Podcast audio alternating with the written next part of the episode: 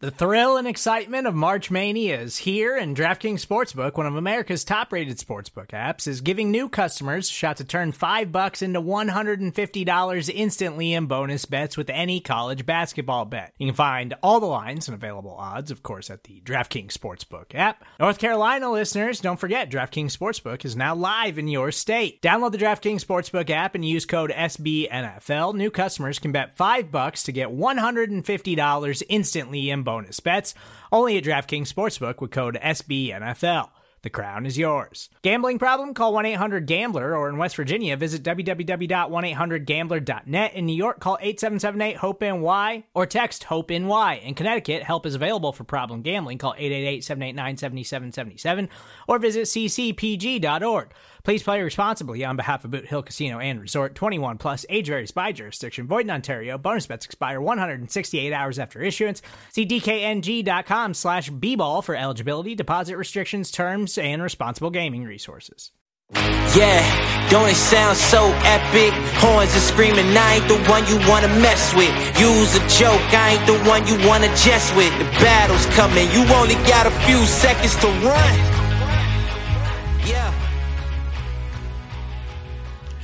Hey, everybody, this is Matt from Cincy Jungle, and this is Bengals Chalk Talk. Well, we got an early Thursday night game coming up very soon.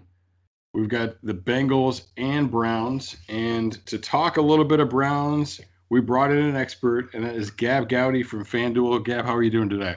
I'm good. How are you? I am doing great. One person that uh, has had and up. Well, really, the kickers on uh, on both these teams up and down weeks. Uh, very rough week uh, for both guys, really. Brown's fifth round pick, Austin Seibert, missed his only extra point attempt and his only field goal attempt, and was promptly waived. Uh, Randy Bullock for the Bengals actually made a 50 yarder and a 43 yarder. His his struggles generally are on those deeper kicks, but uh, he made both of those early in the game. And then when he had a chance to send the Bengals into overtime with a 31 yard chip shot, he not only missed the kick, but he injured himself. So now it looks like Seibert is about to be a Bengal. Uh, so, Gabb, what what did the Browns see in this guy initially? Uh, obviously, he was a he was a fifth round pick, which is Yeah, crazy. about as high as you're going to take a kicker. So, uh, yeah, what what do you, what do you think about him? Does does he have a chance to turn it around? Uh, okay, well, he was a John Dorsey guy, and Oh. we've since moved on from him. And every person that like John Dorsey has drafted or brought in, basically, except for a few, we've moved on from. So I think he'll be okay, but he will make you mad. Will. That's exactly what you don't want in a One kicker. time, one time he cyberbullied me once. Really? We had a Twitter argument. Okay. Well, we're, we've already got uh, uh, we've already got the one one guy that's a social media issue. So I don't know if we need another one. No, he'll be fine. So he joins, uh, you know, Eric Steinbach, Kevin Zeitler, Andrew Hawkins, and of course Hue Jackson uh, as uh, people to be involved with both Ohio football organizations. Uh, now let's talk a little defense. The Browns hired Joe Woods as defensive coordinator this offseason. I'm actually a huge fan of Woods, and he was a guy that when the Bengals were looking, I, I would I was hoping that they would hire still, the move kind of surprised me for the Browns. Uh, and, and the reason is because watching all the Ravens games last year, I actually thought the Browns did a pretty good job defensively against the Ravens last year. But it wasn't enough to stay save uh, Steve Wilks' job, and apparently not enough to get him a job anywhere because he's he's still uh, on the market. So, what are your thoughts on on Woods, who obviously in his first uh, first shot at it had a little trouble with the Ravens? Well, he has a lot to deal with, to be honest. We have so many people injured right now, and our secondary is so weak. So, like, he's doing the, I feel like he's doing the best he can with what he's given, which isn't much. I you. Yeah, it, it, there were some uh, unfamiliar names looking at the depth chart a little bit, particular, uh, particularly in the in the secondary. But Uh, up front, pretty strong. Uh, you know, the group led by Myles Garrett. Bengals had some problems up front uh, on the offensive line last week. So definitely not a matchup that we're looking forward to. What are your thoughts on the uh, on the defensive front and some of those, you know, some of that personnel that's that's been around for a while? They are going to do a good job. Myles Garrett, I I love Myles Garrett. I know there's all the controversy around Myles Garrett, but I love his playing ability. He's such a good guy to have on your. I mean, anybody would want him on their team, obviously. I think they hold up well again, but like the secondary again just really like brings down the rest of them. Like they, they're running like against the Ravens. Like the running game wasn't as bad, except Lamar was just throwing like deep balls over top of our heads. So those guys did well. So you're gonna have to get the ball off fast, but you're probably gonna be able to get open pretty fast, is what you're telling me. Oh yeah, as long as you get open fast, you're probably gonna score like thirty points like they did. Works for me. Uh, get let's get let's get Joe Burrow rolling. Um, so we'll switch over uh, to the offensive side of the ball. Uh, obviously, Garrett got paid this offseason. Uh, the Browns also signed Kareem Hunt to an extension, although definitely not nearly as much money as uh, as they gave to Garrett. Uh, in, in, the first week, you know, Hunt and Chubb were both getting uh, quite a bit of work, and you know, looked like they were both pretty effective. How do you see the Browns using this pair in 2020? Man, last year they did a good job of it. They both had a lot of yards and a lot of carries. I think we could do way more. Like on Sunday, it wasn't. I don't think that was enough. Nick Chubb only gave me five points on fantasy. Yeah, Joe Mixon was a was a disappointment to to me fantasy yeah. wise as well. Um, I I had um, I had J.K. Dobbins on the bench, and I was Ooh. like, ah, he's not yeah. gonna get it. You know, I'm like, yeah. I was kind of stashing him for later in the year. I'm oh, like, ah, he's not gonna do too. that much right away. But yeah, that was a big mistake on my part. Uh, having Joe Burrow was actually uh, a mistake on my part as well. Having him on the bench, uh, never would have thought that in week one he wouldn't throw a touchdown pass, but would still outscore Drew Brees in fantasy. But that's the way it shook down. Yeah, yeah, it's crazy. So yeah, so you, so you're over at FanDuel, so you know you must be seeing how crazy fantasy is in general, oh, but yeah. particularly you know this year with no preseason, uh, really seems to be anybody anybody's guess what was going to happen in week one. Honestly, it was a mess. Like you had the Washington football team win.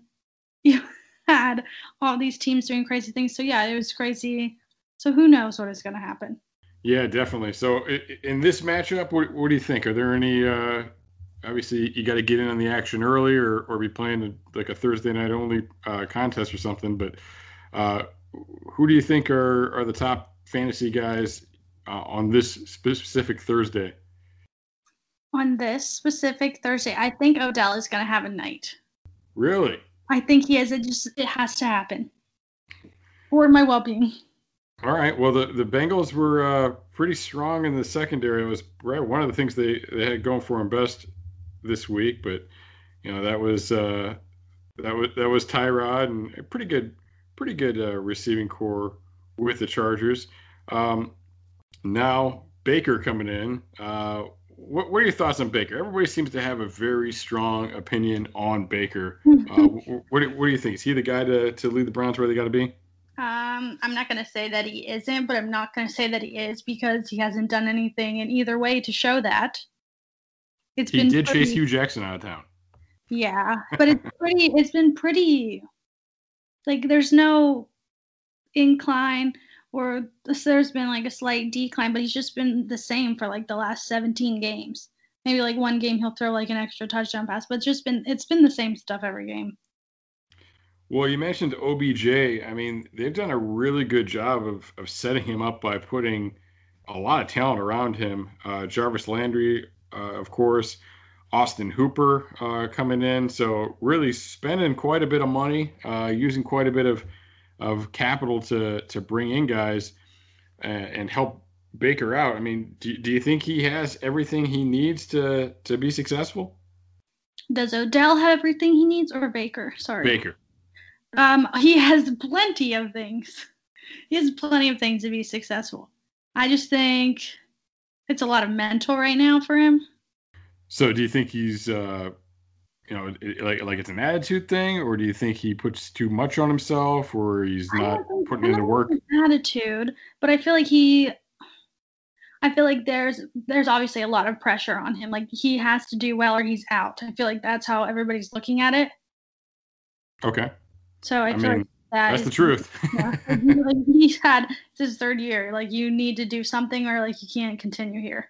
The national media and a lot of division rivals like to like to make fun of his commercials. Uh, does it annoy Browns fans that, that you haven't seen him take that step, but you're just seeing him covering the seats in the stadium? Honestly, yeah, I was like watching the Steelers game last night and I was like, why do they keep showing him? I can't do this right now. I mean, good for him for making money from those. I actually think they're pretty funny. Uh, Yeah, but they, they're really good, but like I don't want I don't want to see it.